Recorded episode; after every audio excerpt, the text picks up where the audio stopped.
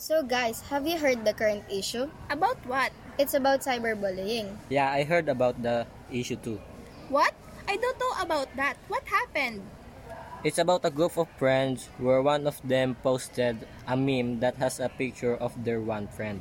The people in comment discriminates that one friend that they posted. They are calling her names and attacking her physical appearance. What did the victim do?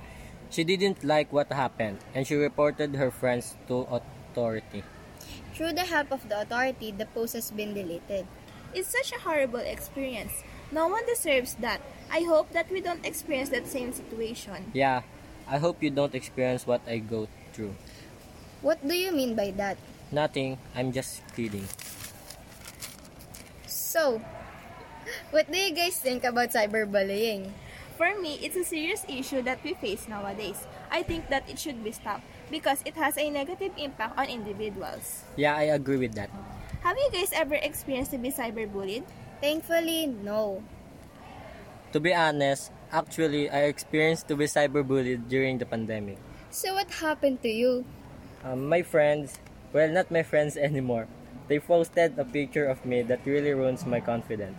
They are calling me names and they say hurtful words. Then what did you do? I cut them off as my friend.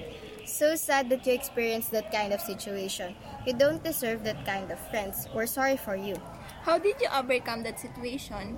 I told my parents about it. They gave me advice and I listened to them. What advice did they give you? They told me that I shouldn't believe in them and prioritize my own peace. Now that we are on podcast, what can you say to those cyberbullies?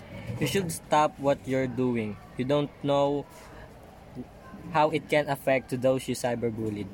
What advices you can give to those who is also a victim of cyberbullying?